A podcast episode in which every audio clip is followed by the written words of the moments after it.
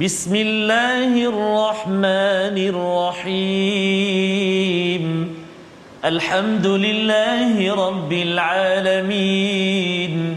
الرحمن الرحيم. مالك يوم الدين. إياك نعبد وإياك نستعين. اهدنا الصراط المستقيم.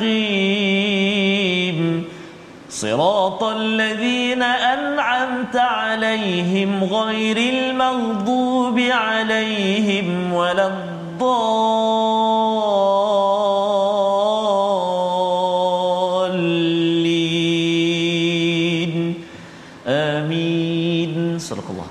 Assalamualaikum warahmatullahi wabarakatuh. Alhamdulillah wassalatu wassalamu ala Rasulillah wa ala alihi wa man wala syada la ilaha illallah syada Muhammadan abduhu wa rasuluhu. Allahumma salli ala sayidina Muhammad wa ala alihi wa sahbihi ajma'in. Amma ba'du. Apa khabar tuan-tuan dan puan yang dirahmati Allah sekalian? Kita doakan, kita sama-sama doakan sesama kita untuk terus diberikan barakah daripada Allah Subhanahu wa taala bagi adik-adik yang sedang berehat daripada PDPR ya di kawasan Kelantan, di kawasan Terengganu, Kedah mungkin. Kita doakan ya kami doakan untuk terus bahagia bersama belajar dan kali ini kita nak belajar daripada kitab yang agung daripada Allah Subhanahu Wa Taala. Hari ini kita bersama Al-Fadhil Ustaz Tarmizi Abdul Rahman. Apa khabar Ustaz? Alhamdulillah Ustaz Fazrul. Sihat ini ya? Sehat alhamdulillah. Hari Ahad hari ini insya-Allah. Hari Ahad. Ya. Walaupun uh, bercuti kita masih lagi bercuti dengan Al-Quran. bercuti bersama Al-Quran. Dia Al-Quran ni sebenarnya adalah preview. Oh, subhanallah. Ya, uh, preview kepada kehidupan di syurga sebenarnya. Ya, kalau tuan-tuan dapat ya rasa kemanisan daripada perkataan Allah, maka insya-Allah di akhirat nanti apa tandanya Ustaz? Ya. Salamun qaulam Mir Rabbir Rahim. Dapat perkataan kesejahteraan daripada siapa? Daripada Allah. Pasal di dunia ini kita ambil masa ya bersama dengan dengan BFF maksudnya best friend forever iaitu Al-Quran sebagai teman dalam kehidupan kita seharian. Pada hari ini kita akan melihat kepada halaman 283. Mari kita saksikan apakah ringkasan sinopsis halaman ini. Pada ayat yang ke-8 ini kita akan melihat kepada sambungan peringatan kepada Bani Israel. Apakah uh, panduan untuk mereka ya yang kita boleh ambil pelajaran bersama. Ayat ke-8. Kemudian ayat yang ke-9 hingga ke-11 adalah transisi peringatan kepada Bani Israel hingga zaman ini kepada umat Yahudi sila ambil hikmah dan sila ambil kebenaran daripada al-Quran yang diturunkan dan itulah juga mesej kepada kita untuk kita sama-sama mendapat hidayah daripada Allah. Ayat 12 hingga 17 kurniaan Allah di dunia dan bukti kekuasaannya dalam peredaran, dalam kemenangan yang kita ingin ambil pelajaran dan kita ingin mengulang sejarah kebaikan dalam dalam era ini berteraskan kepada panduan daripada surah Al-Isra. Kita baca dahulu ayat 8 hingga 12. Kita mulakan dengan doa ringkas kita. Subhanakala ilmalana illa ma 'allamtana innaka antal alimul hakim. Rabbi, wahai Tuhan kami, Tuhanku, tambahkanlah ku zidni ilma. Amin ya Rabb. Amin. Terima ya kasih kepada Ustaz Fazrul. Bismillahirrahmanirrahim. Assalamualaikum warahmatullahi wabarakatuh. Allahumma salli ala sayyidina Muhammadin wa ala ali sayyidina Muhammad. Uh, yang saya kasih lagi semuliakan ibu-ibu, ayah-ayah, tuan-tuan dan puan-puan, muslimin dan muslimat, sahabat-sahabat Al-Quran yang dikasihi oleh Allah Subhanahu Wa Taala sekalian yang bersama di hadapan kaca TV sekarang juga sahabat-sahabat kita yang berada di Facebook, uh, di YouTube dan sebagainya terus kita bergabung uh, bab kata Al-Fadhil Fazrul tadi best friend forever and ever. Oh subhanallah. Masya-Allah. Al-Quran Al-Karim Al-Quran. mudah-mudahan Ustaz ya. Sehingga ke titisannya tak akhir. Betul. Oh sebab besok kita ada istimewa Ustaz. Uh, My- Malaysia Quran Hour. Malaysia Quran Hour. Besok, Jadi eh? kita berhenti sebentar page Betul. halaman ya hmm. kita akan lihat beberapa surah. Ya. Jangan lupa ya 12 sama masa sama. Masa sama. Ya. Tetapi kita akan sama-sama kalau boleh ajak Wah, ramai mungkin rakan Ya. kita me, me, apa ustaz ni membaca, Ya, memahami dan juga mengamalkan sebagai kempen sempena kemerdekaan kita. kemerdekaan subhanallah. Jadi apa khabar tuan-tuan dan puan-puan sahabat Al-Quran? Kita nak tanya juga apa khabar puan Azlina kita tu? Apa khabar puan Azlina macam mana nak jawab dia? Khabar baik? Ah, khabar baik. Ah, macam tu. Safas kena berhati. Okey begitu ya. Khabar baik. Subhanallah. Saya tahu Terima kasih. Ah, Terima okey, kasih. lulus tu. Ah, Lulus subhanallah. Ah, terima kasih Puan Azina terus memudah cara ah, buat sahabat-sahabat kita yang kelainan upaya untuk juga bersama dengan al-Quran memahami kalam Allah Subhanahu wa taala. Baik. Jadi permulaan ini tuan-tuan dan puan sahabat al-Quran kita nak mula baca uh, ayat yang ke-8 sehingga ayat yang ke-12. Ya. Itu saja. Kita nak mula dan saya nak cuba kita nak sama-sama baca pada permulaan ini dengan bacaan murattal nahwan ataupun uh, kurdi eh. Kita cuba insya-Allah eh. أعوذ بالله من الشيطان الرجيم عسى ربكم أن يرحمكم وإن عدتم عدنا وجعلنا جهنم للكافرين حصيرا. إن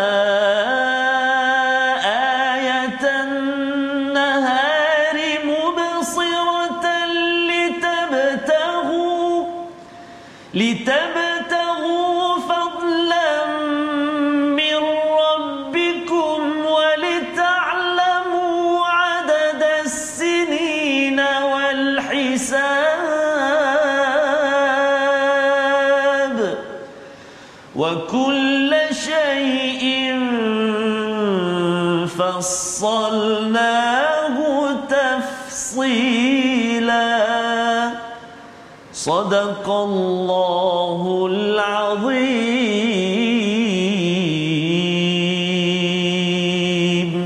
Surah Al-Azim gitulah bacaan ayat 8 hingga 12 sebentar tadi Ustaz ya untuk kita menyambung halaman 283 bagaimana peringatan yang Allah berikan kepada Bani Israel yang sekarang ini kita fahami ia sebagai umat Yahudi ya jadi surah ini dinamakan sebagai surah Bani Israel. Selain daripada surah Al-Isra kerana memang antara poin yang ingin disampaikan mesejnya adalah kepada Bani Israel.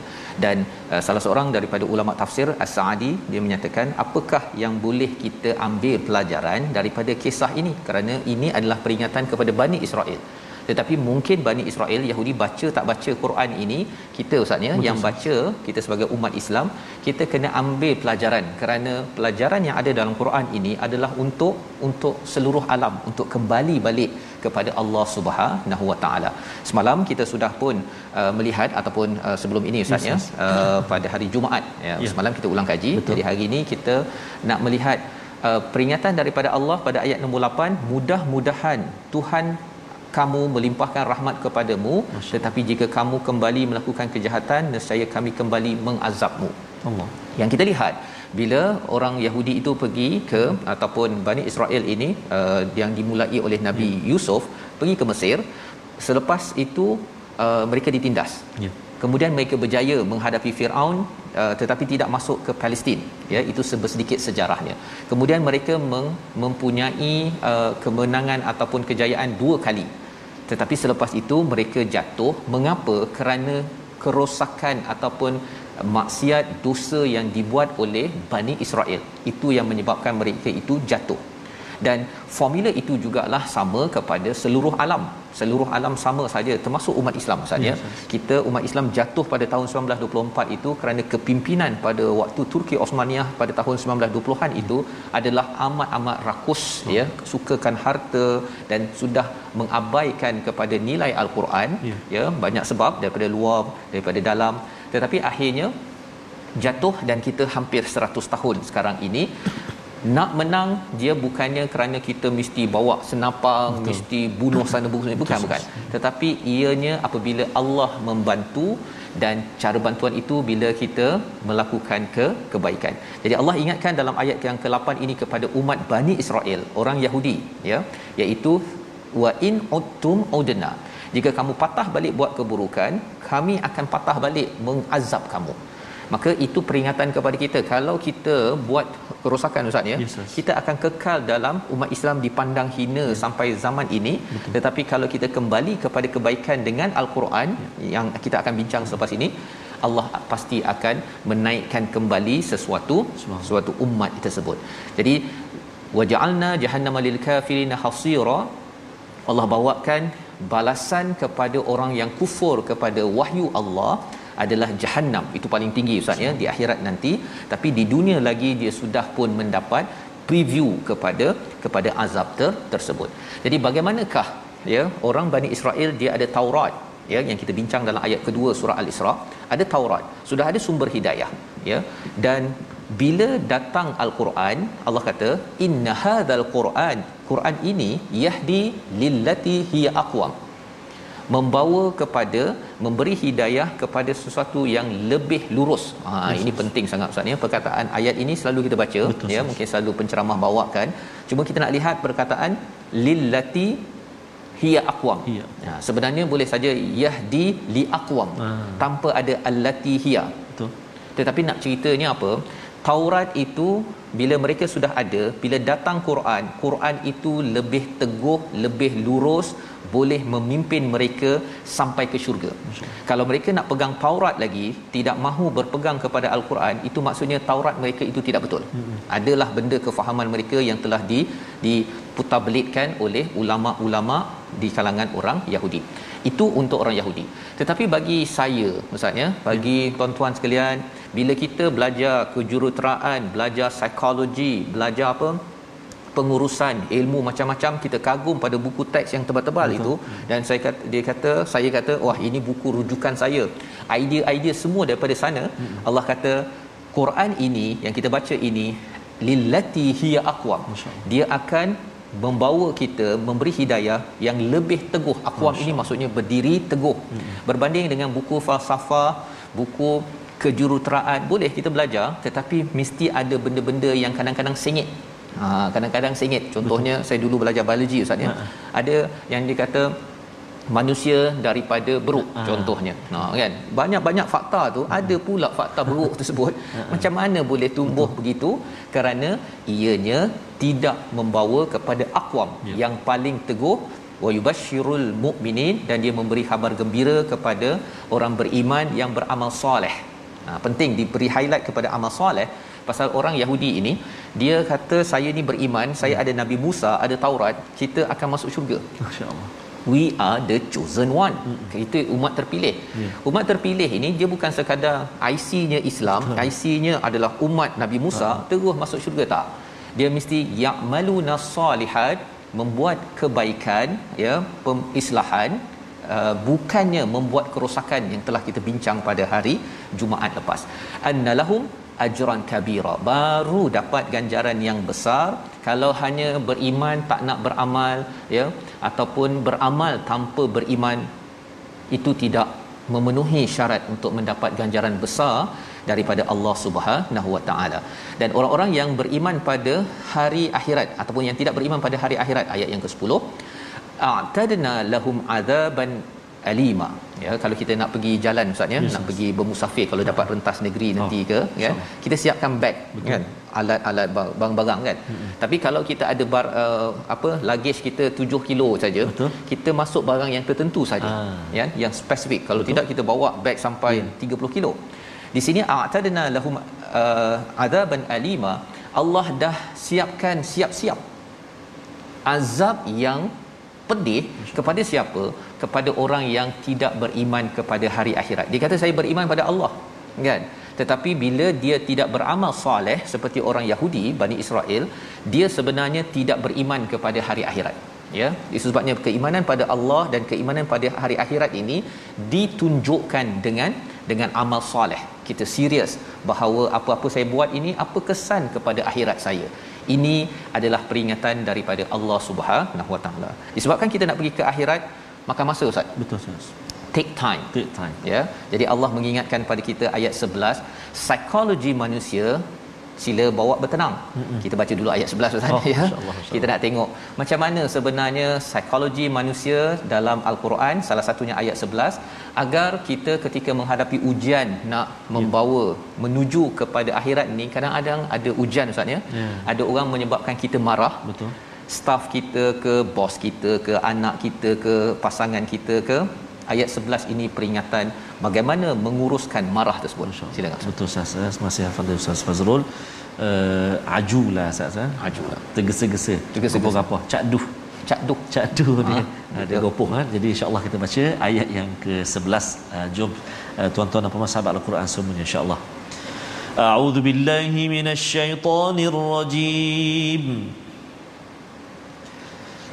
ويدع الإنسان بالشر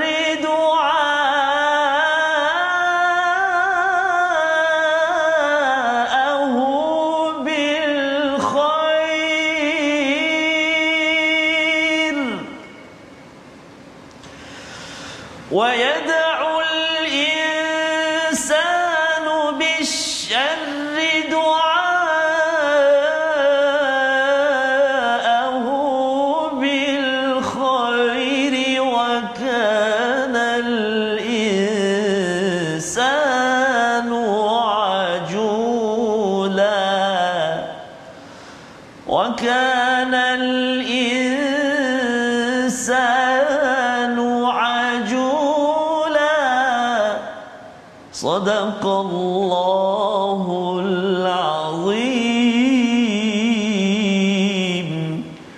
manusia seringkali berdoa untuk kejahatan sebagaimana biasanya mereka berdoa untuk kebaikan dan hmm. manusia memang bersifat terburu-buru. Ini menjelaskan tentang psikologi manusia secara umum tapi salah satu contohnya Bani Israel, hmm. dia ni semuanya tak berapa hmm. sabar Ustaz. Semua nak cepat.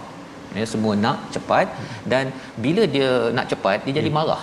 Ah, mudah marah. Sebabnya orang Yahudi ini digelar sebagai maghdubi alaihim yang hmm. dimurkai. Pasal dia suka marah maka dia dimurkai. Ah, orang semua marah kat dia. Hmm. pasal dia ni memang pemarah. Ha, pasal orang yang pemarah tak ada orang suka Ustaz. Betul Ustaz. Malah orang yang pemarah pun dia tak suka orang lain marah kat dia. Ha, kan? Nak ceritanya betapa dalam kita nak mendapat kemenangan sila bawa ber, bertenang dan Quran sebenarnya me, meluruskan menstabilkan akwam pasal marah ini tuan-tuan dia merosakkan individu merosakkan sebuah keluarga merosakkan sebuah organisasi baik jadi dalam ayat ini Allah kata wayadul insan psikologi manusia ini dia suka doa uh, keburukan sebagaimana dia juga doa untuk ke kebaikan hmm. jadi waktu dia marah ustaz ya hmm. bila dia ajula itu dia minta kadang-kadang waktu marah itu uh-huh. saya takkan ampun kat awak. Ha gitu kan? Saya tidak akan kerjasama dengan awak. Ya saya ha begitulah tapi sebenarnya ketika dia doa begitu dia sedang marah. Uh-huh. ya dia sedang marah. Allah kata jangan marah ya. Jangan marah. Psikologi yang ada tetapi sila perhatikan kepada malam dan siang. Ha ayat seterusnya. Waja'alna kami jadikan malam dan siang ini dua kebesaran tanda kebesaran Allah SWT tak ada pula malam tak puas hati dengan siang yeah. siang tak puas hati dengan betul. malam lambat sangat ha kan betul. dia yang menyebabkan kita cepat marah ni pasal lambat ustaz betul ya jadi kita tengok malam tak pernah marah siang siang tak pernah marah malam dengan tak marah itu Allah. tidak bersegera betul alhamdulillah kita mendapat kejayaan betul. keamanan di atas muka bumi ini itu cara kita melihat betapa kadang-kadang kita mendidik anak maksudnya di tempat kerja. Ada benda yang kita harap cepat tapi dia tak jadi. Dia tak jadi lagi. Tetapi kita kena ingat ini adalah proses organik yang berlaku dalam kehidupan. Sebenarnya itu adalah sebahagian daripada ketentuan daripada Allah Subhanahu Wa Taala. Jadi ini Allah kata famauhauna ayatan laili ayatal lail wa ja'alna ayatan nahar mubsiratan litabtagu fadlan min rabbikum. Jadi ada peranan siang, ada peranan malam. Ada orang kadang-kadang lambat ustaz ya. Kalau baca Quran pun ada yang kadang-kadang oh. anak cepat, uh-huh. anak lambat baca. Betul. Pelajar cepat, pelajar lambat. Cikgu jangan marah. Ya. Yeah. Kalau cikgu marah, dia seperti, "Hei, siang, cepat sikit malam." Uh-huh. Ha, lebih kurang begitu kan. Setiap itu ada fungsi dia lambatnya itu nanti suatu hari nanti bila dia jadi cikgu mungkin dia akan menghargai anak murid yang lambat baca Betul. itu ustaz ya pasal Betul. kalau saya saya dulu belajar matematik cepat sikit kan yeah. kalau ajar pada orang matematik kalau dia lambat je saya dah mula dah tu jadi tak sesuai jadi cikgu oh. matematik kan kalau ajar tadabbur okey kan sedikit pasal tak pandai sangat tadabbur dahulu oh. ya membawa kepada perkataan pilihan kita iaitu hasara iaitu penjara ataupun menahan enam kali disebut di dalam al-Quran perkataan ini digunakan pada ayat nombor 8 Allah menjadikan jahanam itu sebagai tempat tahanan penjara kepada orang-orang yang sentiasa berbuat keburukan yang tidak mahu mengambil kasih sayang Allah menyebarkan kasih sayang di atas muka bumi ini. Moga-moga kita jadi orang yang menyebarkan kasih sayang. Kita berehat sebentar, kembali bagi Quran Time, baca faham aman insya-Allah.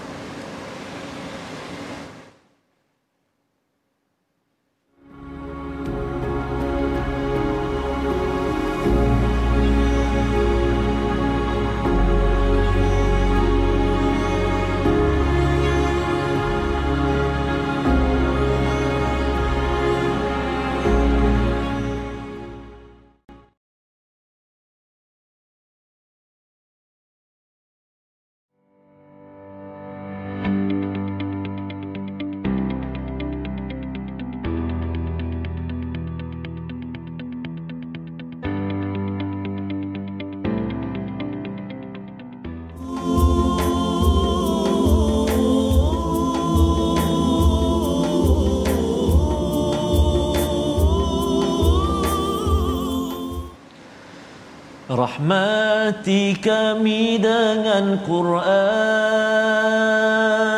Jadikan ia imam kami petunjuk dan rahmah. Allah ingatkan kami apa yang terlupa ajar kami. Yang tak diketahui kurniakan kami membacanya. Sepanjang malam sepanjang siang. Jadikan ia hujah kami Tuhan sekalian alam Alhamdulillah. Alhamdulillah. Itulah yang originalnya Ustaz ya. yang original. Yang biasa dekat hujung-hujung Allah Quran time itu rakaman ya. Masya-Allah. Ya, Alhamdulillah. Kita mohon Allah berkati Ustaz ya. Dalam halaman ini Allah bercakap tentang Quran ini Betul, akan sas. membawa kita memberi hidayah aqwam. Allah lebih Allah. teguh daripada segala buku yang kita baca pengurusan sains falsafah pelbagai termasuk Taurat Ustaz ya Betul, Ustaz. termasuk Allah tegur pada Bani Israel Ya. kamu ada Taurat Masya bila ada Quran sila ambil Quran ini akbar. kita amat bertuah dan kita nak belajar sedikit tajwid hari Betul ini Ustaz, betul Ustaz. Subhanallah. Jadi tuan-tuan dan puan-puan, subhanallah dalam halaman yang kita baca pada hari ini disebut Al-Quran. Ha? Ada kalimah Al-Quran dan sekejap lagi pun kita nak baca Iqra kitabak. Allah saranan ataupun surah Allah Subhanahu taala ayat yang ke-14. Bacalah kitabmu. Subhanallah. Jadi mudah-mudahan Allah terus permudahkan kita untuk bersama dengan Al-Quran. Amin ya rabbal alamin.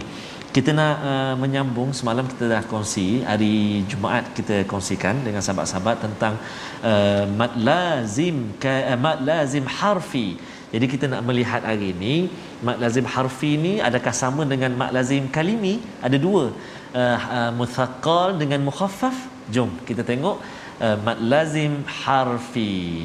Iaitulah Mat lazim harfi terbahagi kepada dua bahagian juga iaitu yang pertama mat lazim harfi muthaqqal dan yang kedua mat lazim harfi mukhaffaf berat dengan ringan mari kita lihat contoh-contohnya antaranya dalam uh, penerangan dia uh, huruf uh, mat lazim harfi mukhaffaf ini iaitulah huruf mat bertemu sukun asli dan huruf sukun tersebut tidak diidghamkan ke dalam huruf selepasnya serta ianya berlaku pada huruf-huruf pembukaan surah.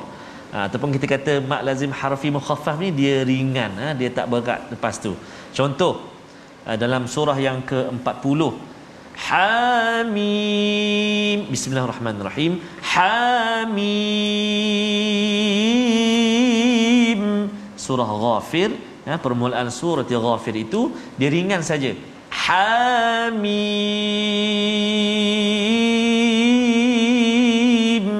Contoh. Begitu juga dalam surah yang ke uh, 27 contoh dia Bismillahirrahmanirrahim iaitu surah An-Naml iaitu Bismillahirrahmanirrahim. Tasin. Ha dia ringan saja ha. Baik jadi itu dua contoh uh, mat lazim harfi mukhaffaf iaitu tidak masuk ataupun tidak diidghamkan uh, ke dalam huruf selepasnya. Jadi bolehlah tuan-tuan dan puan-puan sahabat al-Quran uh, praktikkan uh, kita sebut tadi surah ghafir Uh, dan juga uh, kita sebut tadi surah An-Naml. Uh, cuba belik cuba buka dan cuba perdengarkan bacaan. Betul tak? Ringan tak bunyi itu eh? Boleh cuba selepas ini insya-Allah. Ustaz. Masya-Allah. Terima kasih. Masya ucapkan pada Ustaz uh, Tarmizi berkongsi tadi tentang Ya. mad lazim kalimi Harfi, eh, uh, harfi, harfi, dah tukar dah mukhaffaf. tukar dah. Ya Betul. okey. Silih berganti Silih Ustaz, ya. berganti, Ustaz, tukar ya. tukar. Dan sebentar tadi bercakap tentang siang malam itu Oh, Allah. hukum silih berganti. Oh betul Ustaz. Ya surah al-isra ini bercerita tentang silih bergantinya Masya tamadun Betul, ya. Ustaz. bila ada Quran hadir sebenarnya menggantikan kitab-kitab yang Allah. sebelum ini. Untuk apa? Kerana cabarannya berbeza-beza Betul, Ustaz ya jadi diberikan panduan yang yang updated.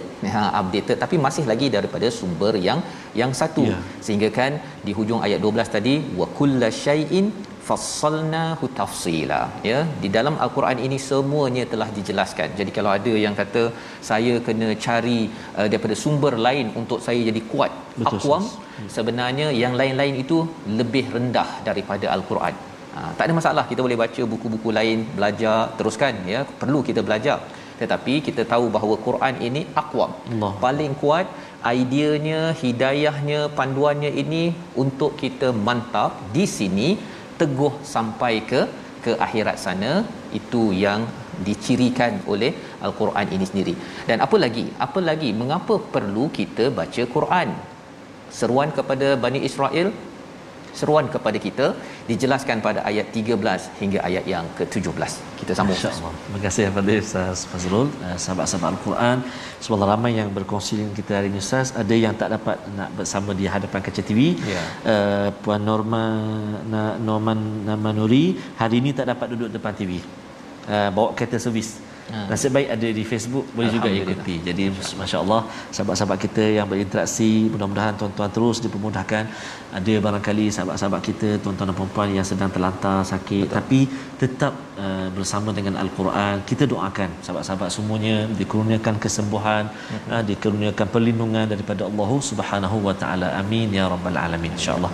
Dan uh, mungkin uh, kisah saya semalam Ustaz yes, ya, kawan saya dekat oh, Canada tu ya. ya bila ada sumbangan uh, sedikit Betul. Disampaikan ke sana mm-hmm. dia boleh beli makanan malam tadi Allah ya Allah. dan dia boleh makan ha, dia boleh makan mm-hmm. dan isunya ialah bila dia dalam keadaan begitu ah. dia dalam keadaan yang tak keruan ya, tapi bila dapat makanan itu Allah. dia rasakan bahawa dia ada orang yang menyayangi Allah. dia Moga-moga kita yang bersama Al-Quran ini hmm. terus menyayangi orang-orang di sekeliling kita. Pasal kita tak tahu, kan? Betul. Kita tak tahu tapi ia memberi kesan. Dapat makan sekali, Allah. dia sekali pasal satu hari semalam tak makan. Allah. Dah lama dah pun. Yeah. Jadi bila dia dapat itu, rupa-rupanya memberi manfaat yang yang besar. Oh, sebab itu penting perkongsian tu saya. Sharing is caring. Oh ya. Bab kata orang banting. Subhanallah guru aja. Baik tuan-tuan dan puan-puan sahabat Al-Quran semuanya, mari kita sambung bacaan kita ayat yang ke-13 sehingga ayat yang ke-17. Kita dah baca tadi dengan uh, bacaan murattal nahawan. Kita cuba pula bacaan murattal jarkah insya-Allah. أعوذ بالله من الشيطان الرجيم. وكل إنسان ألزمناه طائره في عنقه ونخرج له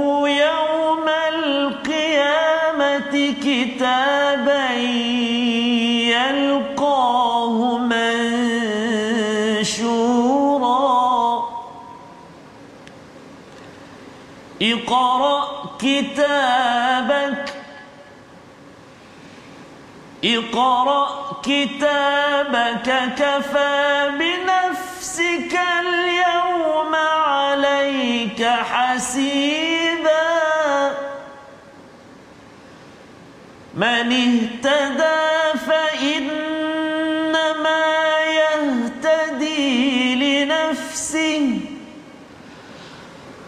我们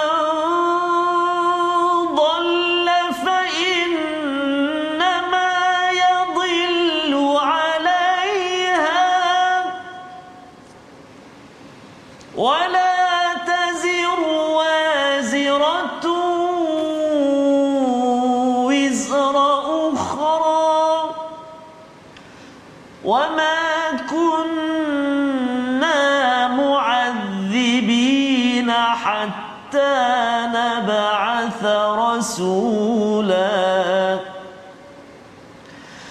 وإذا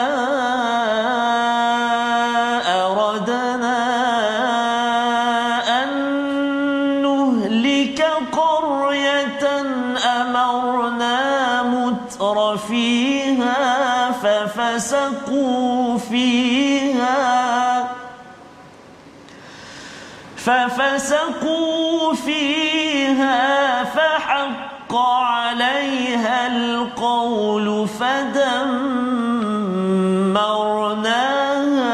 تدميرا.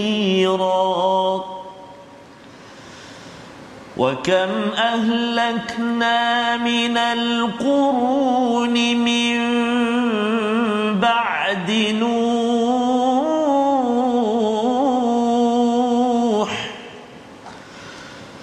وكفى بربك بذنوب عباده خبيرا بصيرا. صدق الله العظيم.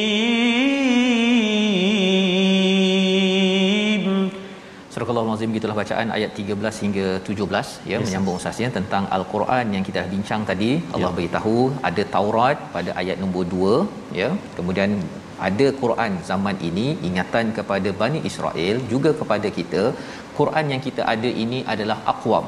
Ha ya. Itulah yang akan memimpin seseorang satu keluarga satu organisasi satu tamadun itu untuk menjadi teguh. Menjadi teguh. Syaratnya apa? Mestilah al-Quran itu menjadi sumber hidayah. Sebagaimana kita belajar ayat nombor 9 sebentar tadi dan ia akan menyebabkan orang yang beriman beramal soleh ini sentiasa positif Ha, jangan jangan apa ustaz ni ya. jangan stres-stres. Betul ustaz. Ya kalau kita rasa stres dalam keadaan zaman ini kita baca Quran kita akan jadi distress. Ha, maksudnya kita akan rasa oh ada kabar-kabar gembira, kita akan positif dan melakukan menyebarkan kabar gembira itu kepada kepada masyarakat. Ayat yang ke-13 Allah menyatakan wa kullu insan pada setiap manusia itu alzamnahu alzamna tu macam digantungkan ustaz ya. hmm. ya di dilazimkan kepada dia ta'irahu ta'irahu ini kalau ta'irah ta'ir tu maksudnya burung Betul. ya tetapi kalau istilah ta'irahu ini dikaitkan dengan nasib nasib setiap orang itu dah digantungkan ustaz dia lebih kurang kalau masa sekolah tu kan ada setengah uh, cikgu dia letak kalau pergi tandas letak saya uh, pergi tandas contohnya kan pasal tak nak dia pergi melelong ke ah. tempat lain di setiap manusia ini sudah ada dia punya nasib dia. Fi unuqi diikatkan ah, kepada dirinya. Cuma tak nampak je lah ustaz. Yeah, yeah. kalau kita nampak oh orang ini 20 tahun lagi jadi menteri contohnya yeah. kan? 10 tahun lagi jadi jutawan. Allah. kalau kita nampak begitulah hmm. ya semua orang rasa hmm, tak apalah duduk relax ya. Dekat-dekat nak 10 tahun oh. lagi nak jadi jutawan baru dia bekerja keras. Betul ustaz. Kan? Tapi Allah suruh kita ber, berusaha Usaha. dalam kehidupan kita dengan panduan daripada al-Quran. Jadi wa nukhriju lahu yaumal qiyamati kitaban yalqahu manshura. Ha, di dunia ini Allah dah berikan dia punya ketetapan dia nasib dia. Kemudian di akhirat nanti akan dikeluarkan kitaban. Apa maksud kitaban? Buku catatan amal. Ini bukan kitab al-Quran ustaz ya? Betul. Ni kitab dia tidak ada alif lam kat situ. Kitaban ini maksudnya merujuk kepada buku catatan yang menjelaskan segala apa yang kita buat. Jadi apa maksud ayat ini?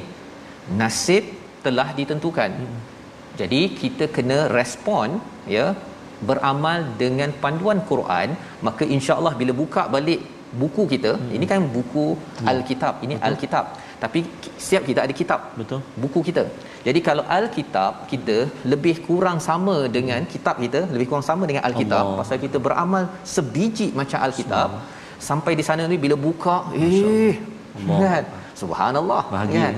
Bahagia ustaz Allah. tapi kalau buka satu kitab Allah. kitab kita tu tengok macam matching dekat al-kitab ini tak samalah ni kau pakai kitab mana ni ha kan contohnya itu menyebabkan seseorang itu akan diazab Allah Subhanahu taala tak ikut SOP Ha kat dunia ni tak ikut SOP pun 300 ustaz. Betul ustaz. 300 setiap kali tak pakai ke apa sebagainya kan. Itu pun kita rasa Allah mak 300 ringgit. Apatah lagi bila sampai di akhirat. Cuma mungkin ada yang cakap, ini dah nasib saya." Betul. Kan pasal COVID-19 ini menyebabkan saya stres, akhirnya saya tak boleh baca Quran, tak boleh solat hmm. di masjid, saya tak solat. Allah. Sebenarnya bila ada segala nasib yang ada kita diberi peluang berada pada zaman pandemik ini ustaz ya maka kita respon ikut panduan Quran yang sama Betul. bukannya kita kata sekarang tak payah kot kita solat kan? Darurat darurat. Ha kan? Ha, belum lagi yang cakap ni sekarang ni darurat boleh makan oh. khinzir. Allah. Wah, itu dia tak faham. Betul. panduan daripada al-kitab nanti sampai akhirat nanti yeah. tengok kitab kamu. Ha, kalau orang bekerja saat ni hujung tahun tengok balik review kerja ah. uh, dapat bonus. Masyaallah. Gembira kita. Tetapi kalau hujung tahun tengok rekod datang lambat. Ya, buat kerja kat rumah uh, work from home tak siap-siap. Call WhatsApp tak jawab-jawab uh, kita bagi gaji uh, bonus uh, kosong. Allah. Kan? Kita akan rasa kecewa pada waktu waktu itu. Jadi Allah kata iqra kitabak ya? Bacalah kitab kamu kafa binafsik sendiri-sendiri saja kamu akan tahu alaika hasiba. Kamu boleh menilai diri kamu. Subhanallah. Ha, ni Allah bawa kita ke akhirat. Apa kaitan kita kat sini? Bacalah al-kitab, al-kitab. Baca kitab al-kitab ini kemudian kita muhasabah eh saya ni dah buat ke belum nanti bila sampai akhirat matching ke tak matching ya sesuai tak apa yang kitab saya catatan saya ini dengan al-kitab yang Allah sudah bekalkan kepada kepada ya. Nabi Muhammad kepada kita pada saat saat ini. Jadi ayat 15 Allah kata manih tada fa inna ma yahtadi li nafsih. Mungkin kita boleh baca sekali lagi yes, ayat boleh. 15 pasal sebenarnya jangan pula kita menyalahkan orang lain masing-masing bertanggungjawab atas diri masing-masing. Ayat 15 Allah terima kasih Ustaz. Eh. menarik yang Ustaz sebut tadi. Nak sebut dia pun dia kalau tak hati boleh boleh Oh, tergeliat-geliat tu ya? ha taziru waziratu wizra. Ha, jadi kena hati-hati. Jom sahabat-sahabat al-Quran tuan-tuan dan puan-puan yang dikasihi Allah taala sekalian kita baca ayat yang ke-15 yang Ustaz kata tergeliat tu Ustaz ya? Ya. pasal memang dia punya maksudnya wizra ini adalah beban. Ah, subhanallah. terbeban. Nak baca pun dah susah. Susah kita Allah. bacalah juga Baik, okey. Baik, tuan-tuan dan puan-puan, jom kita baca ayat ke-15. A'udzu billahi minasyaitonir rajim. Man ihtada fa innama yahtadi li nafsihi ومن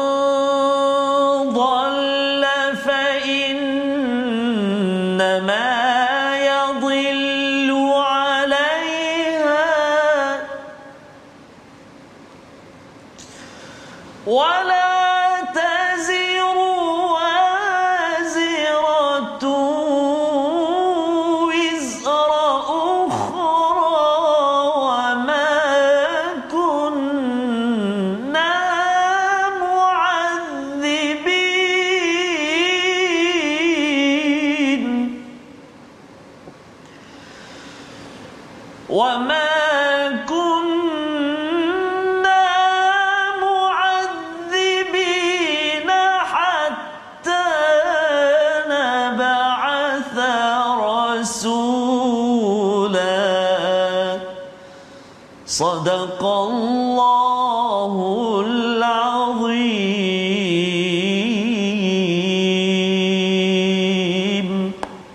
Al-Azim siapa yang melakukan perbuatan sesuai dengan petunjuk Allah maka sesungguhnya ia adalah untuk keselamatan dirinya sendiri. Dan sesiapa yang tersesat maka sesungguhnya itu adalah bagi dirinya sendiri. Dan seorang yang berdosa tidak dapat memikul dosa orang lain tetapi kami tidak akan menyiksa sebelum kami mengutus seorang rasul. Rasul diutus ustaznya adalah Ya. untuk mengajar kepada kita masing-masing sila bertanggungjawab bukannya rasul yang menanggung jawab kepada segala apa yang dibuat oleh umatnya dan tidak ada nabi Isa Yes, yang akan menjadi savior penyelamat kepada seluruh manusia. Masing-masing bertanggungjawab. Masing-masing bertanggung jawab. Ini dalam ayat 15 wa idza dan apabila pada ayat yang 16 ini adalah formula silih berganti ustaz ya. Macam mana sesuatu kaum itu akan digantikan? Salah satunya bila orang yang mutrafiha Ya. mutrafiha ini orang yang kaya yang yang mewah mereka berkuasa dan berbuat kerosakan. Masya-Allah. ya dia jadi pemimpin dan dia akan merosakkan. Pasal hanya orang berkuasa ada macam-macam yang boleh merosakkan. Maka di sini sebenarnya panduan uh, silih berganti dalam sejarah. Mula-mula orang tu tak ada apa kemudian menang ustaz ya berjaya. bila dia kaya jadi pemimpin kalau dia berbuat kerosakan itu adalah masa untuk dijatuh dalam sesebuah tamadun Mengapa? Mengapa? Pasal orang kaya Ustaz ya. Kalau dia dah naik ke atas tanpa panduan daripada al-Quran, dia dah biasa gaji 20000. Oh, subhanallah. Tiba-tiba bila dia jadi pemimpin, ada orang minta duit apa sebagainya, 20000 tak cukup. Jadi dia kena ambil projek tambahan. Betul. Ha, itulah yang menyebabkan kejatuhan bagi sesebuah negara. Itu sebabnya audit bagi pemimpin ini penting. Ya. Pasal apa kalau katakan dia jadi pemimpin lagi tinggi, lagi kena audit harta dia agar jangan bila dia jadi pemimpin hartanya 1 juta. Betul. Bila jadi pemimpin hartanya jadi 21 juta. Yang itu adalah masa untuk sesebuah negara itu akan hancur pasal apa?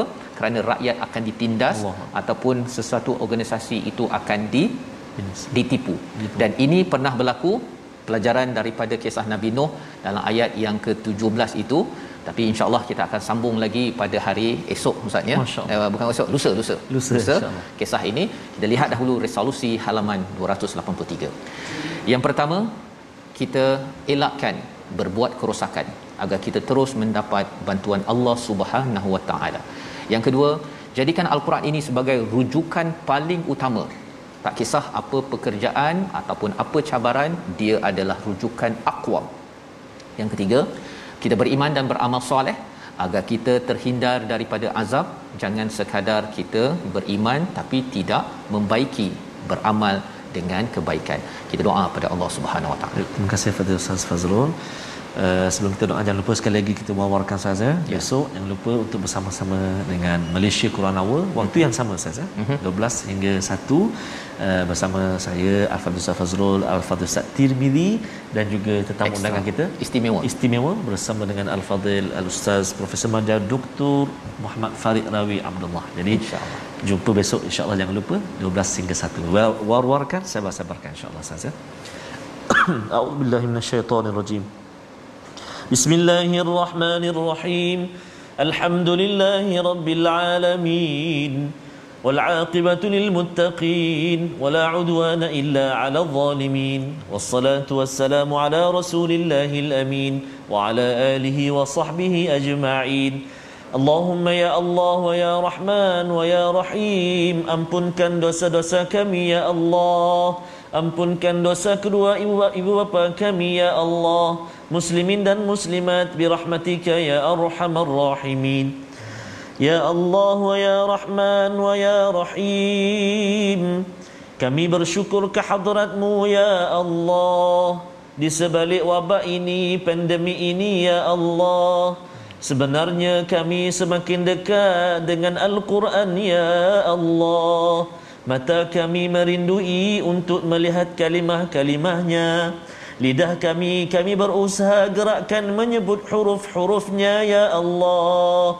Tangan kami kami gerakkan membelik lembayan lembaran-lembaran mushaf Al-Quran ya Allah. Hati kami hati yang senantiasa rindu untuk membacanya mendengarnya membacanya memahaminya mengamalkannya ya Allah Maka ya Allah teruskanlah permudahkan kami untuk bersahabat dengan Al-Quran kalamu ini ya Allah Pagi, petang, siang dan malam bersama dengan Al-Quran Ya Arhamar Rahimin Allahumma inna na'udhu bika minal barasi wal junun wal judhami wa min sayyi'il asqam وصلى الله على سيدنا محمد وعلى آله وصحبه وبارك وسلم والحمد لله رب العالمين تقبل الله منك Inna wa minkum taqabbal ya karim. Semoga Allah mengabulkan doa kita Ustaz ya Yes, untuk kita menjadi umat yang menjadikan al-Quran ini sebagai Amin. rujukan aqwam